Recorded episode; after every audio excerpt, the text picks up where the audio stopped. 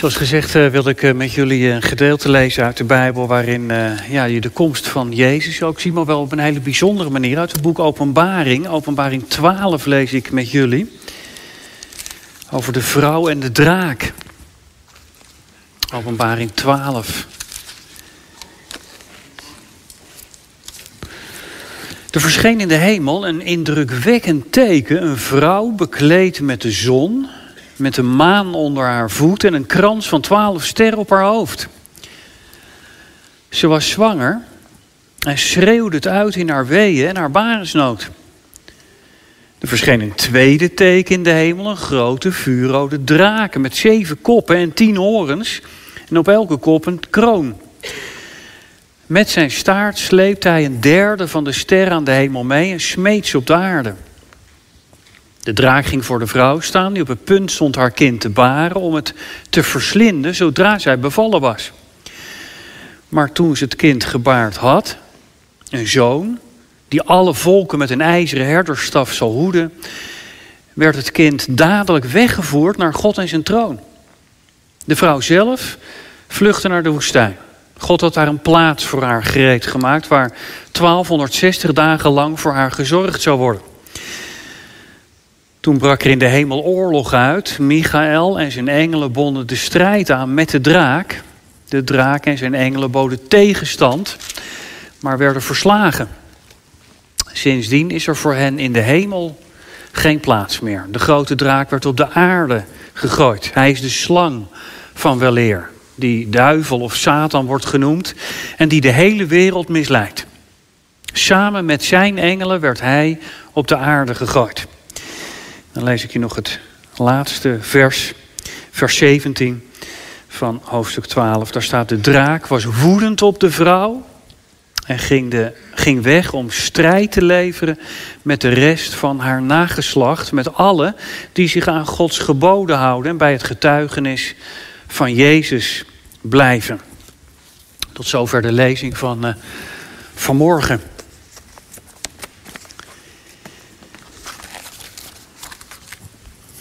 Ja, we hebben net uh, eigenlijk de tweede kerstgeschiedenis gelezen uit de Bijbel. De tweede kerstgeschiedenis. Waarom zeg ik dat? Omdat we hier over een vrouw lezen, hoorde je net. Een vrouw die ook een kind krijgt. Maar inderdaad, het is waar, die vrouw hier in Openbaring 12, die ziet er heel anders uit dan in Lucas 2. Die vrouw uit Lucas 2, dat is Maria, nou een arme sloeber een doodmoe meisje met haar partner op weg naar het volkstellingskantoor in Bethlehem. Twee arme mensen. Ze lopen de deuren af in het dorpje. Overal wordt daar nee verkocht. Nee, we zitten vol. Geen plaats. Zeker niet voor zulke arme lui. Geen plek. Totdat ze eindelijk ergens in een achterafhoekje in het beesterverblijf van een herberg terechtkomen. En daar ligt Maria op het stro ze krijgt een kind. Daar op het stro van een plekje achteraf in Bethlehem. Maar die vrouw hier uit openbaring 12, ja, die is helemaal niet arm. Dat is geen sloeber. Die is bekleed, staat er, met de zon. Hè? Weer zo'n beeld. Dat zeggen, die vrouw die verspreidt zoveel licht dat het is alsof je in de richting van de zon kijkt. Hè? En wat heeft ze onder de voeten? De maan. Ze staat op de maan. Nou, ons gezien, hè? Donker. En dan heb je de blauwachtige licht. Die maan die heeft ze onder haar voeten, zegt Johannes. En alsof dat nog niet genoeg aan geweldigs is, heeft ze ook nog een schitterende krans in haar haar. Een krans van twaalf sterren staat er. Die, die fonkelende sterren, juwelen, die staan te schitteren in haar haar. Wauw. Kan dat nou één en dezelfde persoon zijn? Die vrouw uit Lucas 2 en die vrouw op de maan met die ster in haar haar. Kan dat dezelfde persoon zijn? Ja, dat komt juist door het boek Openbaring. Daar wordt diezelfde vrouw, Maria, getekend. Niet zoals wij die zien, maar zoals God haar ziet. Van bovenaf. Lucas Lucas die laat ons het verhaal zien zoals, zoals wij dat meemaken. Lucas laat het zien zoals de mensen van zijn dagen het zagen. Het eerste hoofdstuk van Lucas, daar lees je dat Lucas erop uitgaat. En hij zegt, ik ben van vanaf het allereerste begin alles van meet af aan nauwkeurig nagegaan. Ik heb alles genoteerd. Ik heb de ooggetuigen allemaal gesproken. En zo hebben de mensen het gezien. Twee arme sloepers die door een dorpje sukkelen. Ergens een, een plekje proberen te krijgen. Overal weggejaagd. Arme zielen kunnen ze ook niet helpen. Goedenavond, kunnen we hier misschien wegwezen? Lucas die geeft het weer alsof je er zelf bij geweest bent. De, film die ontrolt zich in het evangelie, de historie. Maar Johannes, in openbaring, die laat het vanaf een heel andere kant zien. Die, die, die laat het zien zoals God zelf het ziet, vanuit de hemel. Hoe er vanuit de hemel naar Bethlehem wordt gekeken. En dan blijkt Maria uit het Lucas-evangelie dat ze daar incognito is. Daar in Bethlehem, daar, daar is niks te zien. Er is niks schitterends aan, niks, niks bijzonders of moois. Die vrouw uit openbaring, daaraan zien we hoe God naar haar kijkt. En dat is heel anders. Daar is ze gehuld in, in de zon en staat ze op, op, op die prachtige maan. Heeft die schitterende ster in haar haar. Zal ik je wat zeggen? Verkijk je niet op Maria. Want hier in openbaring wordt nog meer gezegd over Maria. Een paar versen verder staat dat ze 1260 dagen lang door God in de woestijn verzorgd wordt. Nou, 1260 dagen, dat is 3,5 jaar. vers 14 staat ook een tijd, tijden en een halve tijd, 3,5. Nou, wat betekent dat? 7, dat is de aanduiding van de hele geschiedenis. En het wordt opgedeeld in eerst van het begin van de schepping van het paradijs naar Bethlehem. Dat is drieënhalf. En dan van Bethlehem naar de wederkomst van Jezus weer drieënhalf. Samen zeven. De hele wereldtijd, de volheid, heel de geschiedenis. Die vrouw is in de woestijn 1260 dagen, de helft van die wereldtijd. En dat is de periode vanaf Bethlehem, vanaf de eerste komst van Jezus tot aan zijn wederkomst. Zo lang is die vrouw in de woestijn. Maar dan kan het dus niet alleen Maria zijn. Nee, dat is ook zo. Die vrouw staande op die maan met die diadeem in haar haar, dat is ook nog iets anders. Wat dan? Het is ook de kerk. Het is ook de kerk. Het zijn ook de volgelingen van Jezus. Van alle plaatsen en van alle tijden. Ieder die naar dat kind Jezus in Bethlehem is toegegaan en daar geknield is, hem aanbeden heeft. Uit welke kerk dan ook, of uit geen kerk. Zoekers en vinders. Samen vormen die deze vrouw. Dan wordt het even schrikken. Dan wordt het even schrikken, hou je vast. Want we zijn hier vanmorgen op deze adventsmorgen gekomen. Ouderen en jongeren en nou, mensen misschien met een geweldig geloof, anderen met een klein geloof. Mensen op zoek, op zoek naar zin, naar, naar hoop, naar houvast. Jongeren die het misschien allemaal nog niet zo weten en nog met vragen zitten. Mensen die zijn gekomen of, of, of meeluisteren thuis om een beetje licht in het donker te krijgen van hun leven. Nou, die mensen horen allemaal bij de gemeente van Jezus Christus. En hoe ziet God die gemeente? Hou je vast als een vrouw staande op de maan met schitterende sterren in het haar. Zo ziet God zijn volgeling.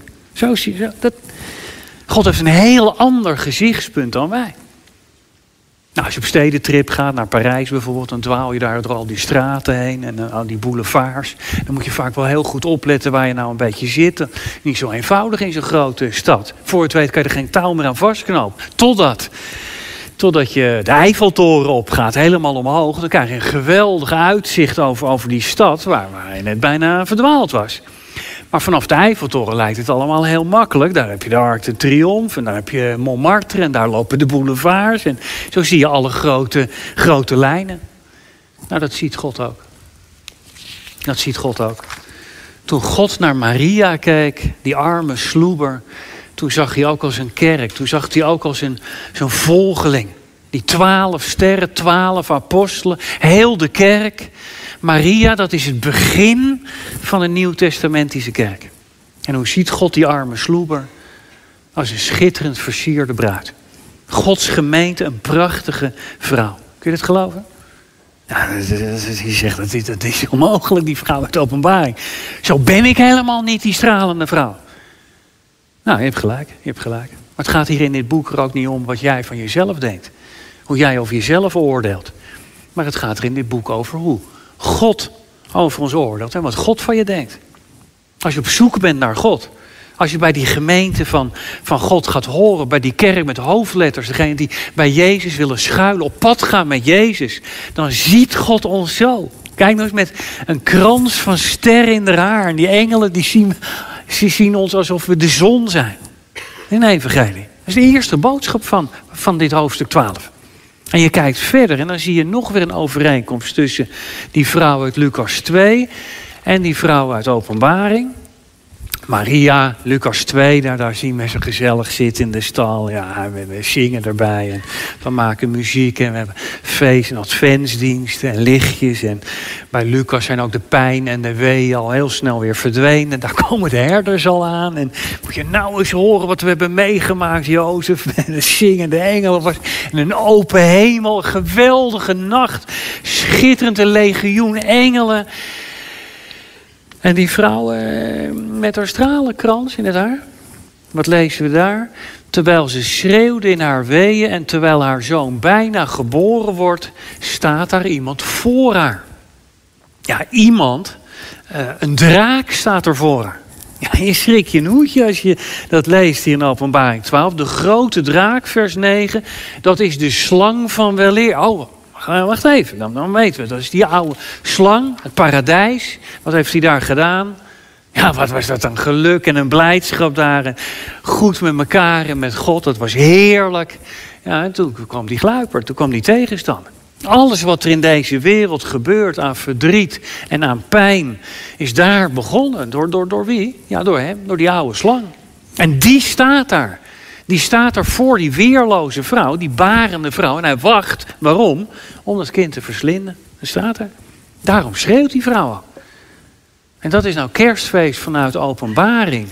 Toen Jezus werd geboren in die stal daar in Bethlehem, toen zag niemand in die stal een draak. Niemand zag iets bijzonders bij, bij die jonge vrouw en dat kind. Ja, best gezellig in die stal. Lampje erbij. Moeder en kind zijn best wel wat vermoeid, maar toch erg gelukkig. Graag even appen als u langs wilt komen. Maar God ziet het anders. God ziet het anders. Hij ziet heel wat anders.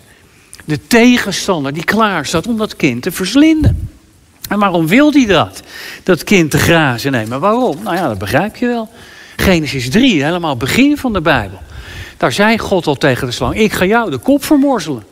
Ja, dat herinnerde die slang zich nog als de dag van gisteren. Hij weet wat hem te wachten staat. Dat kind dat hier geboren gaat worden, dat kind van die vrouw, die gaat hem de kop vermorzelen. Hij wil dat met alle geweld voorkomen. Dat kind mag niet zijn werk gaan doen, dat moet verhinderd worden. En dat probeert hij ook, want Jezus is nog niet geboren. Of er is de kindermoord in Bethlehem. En er is het kruis waar Jezus aangeslagen wordt. En Herodes en Pontius Pilatus. Dat is één grote aanval op dat kind. Waarom? Nou ja, staat erbij. De Satan die heel de wereld misleidt. Wat? De hele wereld misleidt. En waarvoor komt dat kind? Om heel de wereld te redden. Jezus zei: Ik ben gekomen zodat jullie leven en overvloed zouden hebben. Dat is het paradijs, geluk, blijdschap, vrede, licht, grandioos. Daarvoor komt dat kind. Dat wil God. Leven en overvloed, een feest dat nu begint en nooit meer ophoudt. Want wat is, wat is de belangrijkste vraag van je leven? Zal mijn leven echt gelukkig zijn? Niet voor eventjes, maar zal mijn leven eeuwig gelukkig zijn? Eeuwig zijn? En wat zegt de Satan op die vraag? Nee, nooit. En wat zegt het kind op die vraag? Ja, voor altijd. En daarom moet dat kind verdwijnen. Om u en om jou en om mij. Die helemaal vaak niet doorhebben dat er over ons geknokt wordt. En dan volgt er nog iets merkwaardigs. Een kort zinnetje. Een zinnetje waarin eigenlijk heel het leven van Jezus wordt beschreven. Er staat en zij baarde een zoon, openbaring 12. Ja, kijk even, die, die, die barende vrouw. En vlak voor haar staat die draak met die zeven koppen. Dat, dat kind wordt geboren, maar Voordat hij zijn klauwen in dat kleine kind kan zetten, is dat kind weg. Het kind werd weggevoerd naar God en zijn troon. Vers 5. Nou, dat duurt bij Lucas 33 jaar. Van de geboorte van Jezus naar de hemelvaart. Hier is het één zinnetje. Ja, daar is het boek openbaring voor. Hier zien we alles van bovenaf. En dan zie je even het grote geheel. De doorsnee van de geschiedenis van bovenaf. Dan, dan overzie je het. Nou, wat zeggen wij vaak als we de nieuwsberichten een beetje volgen? Nou, hoe moet het hier aflopen en waar moet het naartoe? Verliest het goede het nou weer van het kwade? Nou, hier lees je hoe het afloopt, waar het naartoe gaat. Dat zie je hier in één zin. Er is geen gevaar. Er is geen gevaar. Jezus wordt weggevoerd voor de bek van de Satan vandaan. Het plan van de Satan mislukt. Bij Jezus heeft de duivel geen schijn van kans. Bij Jezus heeft hij het nakijken. Want Jezus gaat de hemel binnen. En toen? Ja, toen, toen was er voor hem geen plaats meer in de hemel voor die tegenstander. Daar stond hij, hè, dag en nacht, bij de troon van God, om nieuwe fouten en missers van ons eh, daar eh, te vermelden. Om al die mensen hier aan te klagen. En, en hij had natuurlijk gelijk, die, die duivel had gelijk. Die vrienden van Jezus, die volgelingen van Jezus, nou, dat is niet de best. Maar toen kwam Jezus de hemel binnen en hij zegt, vader, ik heb betaald voor de schuld van, van, die mensen daar. Ze zijn vrij.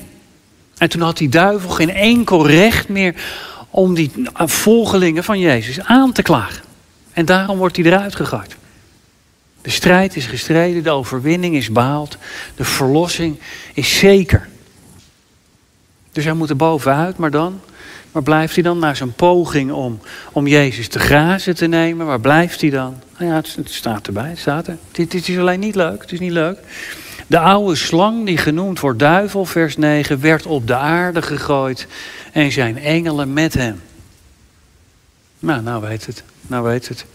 De draak wordt op aarde gegooid met zijn trawanten. Wat een gevaarlijke plek is sindsdien de aarde. Dat denken wij vaak niet aan. Maar levensgevaarlijk. Die oude slang wordt eruit gegooid op de aarde. Maar nou begrijpen we het ook. Het antwoord op die vraag. Die vraag die zo vaak met kerst gesteld wordt. Waar blijft die vrede nou? En die vrede op aarde. En jullie zitten daar maar te zingen over die vrede. Nou, mooie vrede. Al 2000 jaar kerstfeest. En nog geen vrede op aarde. En jullie zingen maar vrede op aarde. Waar, waar blijft het nou? Maar hoe kan dat nou? Nou, hoe dat kan, dat staat hier. De draak is nog op aarde. Niet 1260 dagen, die zijn nog niet om. Daarom zijn er nog mensen ziek. Daarom is er oorlog in de Oekraïne. Daarom zijn er nog mensen die, die ja, verleiding en twijfel en ongeloof ten onder gaan. Nou, dat merk je toch zelf ook? Daarom zijn er mensen verslaafd. Daarom zijn er mensen op de vlucht. Daarom omdat die draak nog op aarde is. Het is hier nog bezet gebied. Het is levensgevaarlijk om, om op aarde te leven. En we moeten erop bedacht zijn dat het op ons gemunt is. En er staat hier een monster met zeven koppen en zeven kronen. Dat wil zeggen enorme power. Op de aarde geworpen. En daarom gebeuren er hier nog zoveel dingen waarvan we zeggen, maar hoe kan het nou? Omdat die 1260 dagen nog niet om zijn. En omdat hij Jezus niet te pakken kon krijgen, werpt hij zich met alle kracht op die vrouw, met dubbele kracht. Nu die Jezus niet te grazen kon krijgen, probeert hij die vrouw te pakken te nemen. Ze moet vluchten naar de woestijn. Kerk in de woestijn, vervolgd, eeuwen door. De draak wordt op aarde geworpen. Ja. Maar gelukkig, niet alleen de draak en zijn trawanten zijn op aarde. Er is nog iemand op aarde geweest. We vieren kerst. Jezus werd ook op aarde geworpen door zijn vader, geboren in Bethlehem. En die Jezus zei, voordat hij deze wereld verliet, ik word weggevoerd zo naar de hemel, maar ik zal jullie de trooster sturen, mijn heilige geest. Ook de heilige geest is op aarde. Dus er wordt aan twee kanten aan je, aan je getrokken. Er wordt van twee kanten naar ons geroepen. Er gebeuren de meest verschrikkelijke dingen. Tekenen van de enorme machten om ons heen. De Satan die, die zijn staart roert. En die het vooral op die volgelingen van Jezus heeft gemunt. Die de kerk naar de woestijn verdrijft. Maar tegelijkertijd in deze wereld, in jouw leven, mijn leven, wat er ook gebeurt. In die wereld wordt door zijn geest ook het evangelie van redding en van vrede verkondigd. Ook hoop, uitzicht, echte liefde te vinden bij dat kind in Bethlehem. En, zeggen we dan na al dat verschrikkelijke, zien ze mij niet meer in de kerk, na zoveel ellende. En allemaal prachtige verhalen hoor, vrede en liefde, maar ik ben wel ziek. En hoe kan het allemaal, die ellende? Ja, toch zit je hier en toch luister je. Waarom? Ja, omdat je weet dat kan allemaal wel gebeuren. Dat kan. Maar dat is niet het beslissende. Want het eeuwige woord van God, dat haalt me onder de klauwen van Satan vandaan. Ook als ik in het ziekenhuis lig, ook als ik slechte berichten krijg, dan zijn we niet kapot te krijgen. De volgelingen van Jezus, de gemeente van Christus, is niet van haar stuk te brengen. Nee, niet omdat wij van die helden zijn, niet omdat we zo stoer zijn. Hou maar op, hou maar op. Niet omdat we van die voorbeeldige mensen zijn. Maar omdat we ons vast klampen aan de belofte van Jezus zelf. Ik ben met je al die dagen, al die 1260 dagen, tot aan het einde van deze wereld. Dat is het. Omdat je weet, er is geen put zo diep of Jezus liefde is nog dieper. Ook in de woestijn wordt er voor ons gezorgd, gedragen als op adelaarsvleugelen. Nou, dan kun je kerst vieren. Hè? Dan heb je fijne en goede dagen. Dan heb je heerlijke dagen. Want mijn leven is verborgen met Christus in God. Christus is veilig, dat hebben we net gehoord. Christus is veilig en daardoor is mijn leven ook veilig. Mijn leven verborgen met Christus in God, zegt Paulus in Colossense 3. Dat is groot. Te, te groot, denken wij al gaan. Voor ons. maar wie kwamen er als eerste? Ja, dat waren die herders. Die herders, die ruige binken, die mensen die nog niet eens het recht hadden om voor de rechtbank te getuigen. Die. En later die tollenaar, die durfde niet eens naar Jezus. Die dacht, ik klim maar in een boom. Kan ik hem een beetje bekijken van een afstandje. kan toch niet met hem praten, onmogelijk. En een man uit het Sanhedrin, een schriftgeleerde, knappe kop, die ging s'avonds laat zo over straat in de schaduw langs de huizen om met Jezus te praten. Nee, het zijn niet allemaal van die geweldige, gelovige, flinke jongens. Jij mag er ook bij. En jij ook. Al is je geloof nog maar zo'n klein beetje. Als, als een mosterdzaadje, zegt Jezus. Als je niet zo flink bent. God kijkt van bovenaf. En hij ziet een vrouw staande op de maan. Een krans, een kroon van sterren in haar. God zet een kroon van sterren op je hoofd. En nu werpen wij in aanbidding, Heer, al die kronen aan uw voeten. Zullen we daarvoor bidden? Heer, dank u wel dat u ons zo ziet. Uw gemeente, een stralende bruid. Heer, wat is de Bijbel een eerlijk en realistisch boek. Dat het het knok is in deze wereld. En strijd. Machten die ons bij u vandaan willen halen. Maar we mogen schuilen bij u. U, Jezus Christus, die het kwaad heeft overwonnen. En alle dagen wilt u bij ons zijn. Kerst, Immanuel, u bij ons. Heer, we bidden u om uw zegen over ons leven zodat we mogen merken dat bij alle dingen die ons kunnen overkomen, alle berichten die we horen, dit goede nieuws groter is. Dat u het heeft gezegd. Ik ben met je alle dagen tot aan de voleinding van deze wereld. Geprezen zij uw naam. Amen. Voor thuis mag je dat ook weten, dat deze God met je meegaat. En dan mag ik jullie ook de zegen van God meegeven. Want God is voor je om je de goede weg te wijzen. Hij is naast je om je te bemoedigen. In je om je te troosten als je verdrietig bent. Deze God is achter je om je te beschermen. En onder je om je op te vangen als je dreigt te vallen. Geprezen zij zijn naam. Amen.